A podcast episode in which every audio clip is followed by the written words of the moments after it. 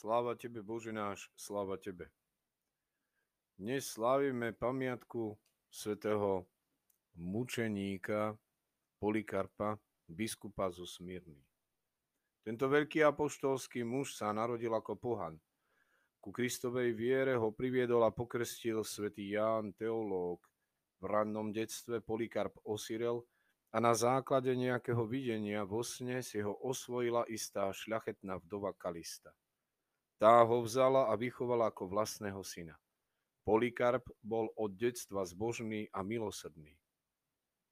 Snažil sa napodobňovať život svätého Bukola, tedajšieho biskupa vo Smyrne, a svätých apoštolov Jána a Pavla, ktorých poznal a počúval. Miestný biskup ho vysvetil na kňaza a pred svojou smrťou ho určil za svojho nástupcu. Apoštolskí biskupy, ktorí sa zišli na pohrebe svätého Bukola, rukopoložili Polikarpa na biskupa. Od samého začiatku bol Polikarp obdarený mocou divotvorstva. Vyhnal zlého ducha zo sluhu nejakého kniežaťa, Modlitbou zastavil strašný požiar v meste a keď to videli mnohí pohania, považovali ho za jedného z bohov. Spúšťal dáž v čase sucha, uzdravoval choroby, prorokoval a tak ďalej. Trpel za čias cisára Marka Aurelia. Tri dni pred svojou smrťou predpovedal, že zomrie. O tri dni budem spálený v ohni za Ježíša Krista svojho pána. Keď ho na tretí deň vojaci chytili a viedli pred súd, zvolal, nech sa stane pánova vôľa, lebo on je môj Boh. A keď mu sudca radil, aby sa zriekol Krista a uznal rímskych bohov, Polikarp riekol, nemôžem vymeniť lepšie za horšie. Zvlášť Židia ho veľmi nenávideli a trvali na tom, aby bol upálený. Keď ho zviazaného postavili na hranicu, on sa dlho modlil k Bohu. Bol už veľmi starý a šedivý, no žiaril ako Boží aniel. A všetci ľudia videli, ako ho plameň ovíja, ale ho sa ho nedotýka. Vystrašení týmto zjavom pohanskí sudcovia nariadili Katovi, aby ho prebodol kopijou cez plameň. A keď bol prebodnutý, vytieklo z neho tak veľa krvi, že zahasila všetok oheň, ale jeho telo zostalo neporušené a nespálené. Židia súdcu nahovorili, aby nariadil Polikarpovo mŕtve telo spáliť podľa helénskeho zvyku.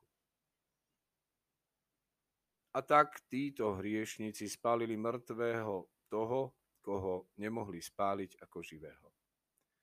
Svetý Polikarp trpel a odovzdal svoju dušu stvoriteľovi na Veľkú sobotu v roku 167.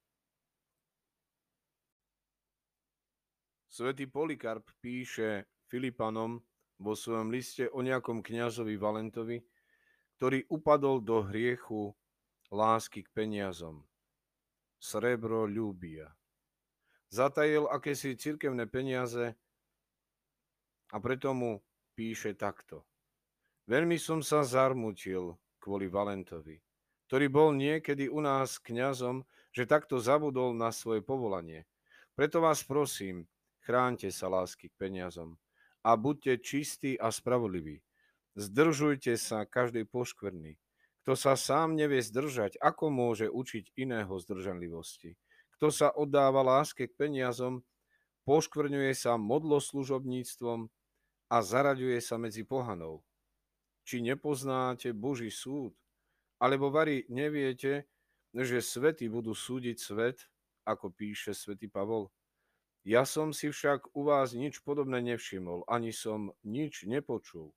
U vás, medzi ktorými som duchovne rástol blažený Pavol a o ktorých s pochvalou hovorí na počiatku, vo svojom liste Filipanom.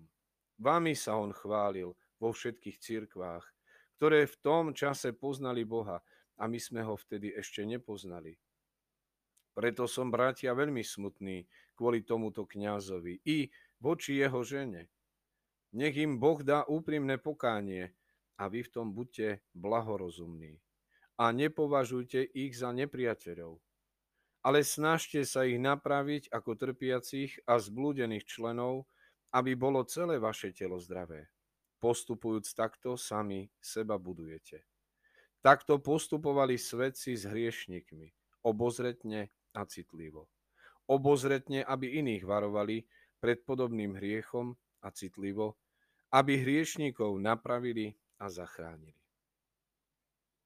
Bože, uviedol si nás do tohto svetého pôstu a dožičil si nám vstúpiť do jeho druhého týždňa. Učiň nás hodnými, aby sme v ňom aj naďalej pokračovali. Posilňuj naše tela i naše duše aby sme všetci radosne po jeho víťaznom zakončení a víťazným vencom ovenčení ústavične ťa velebili v deň tvojho slávneho vzkriesenia. Mm.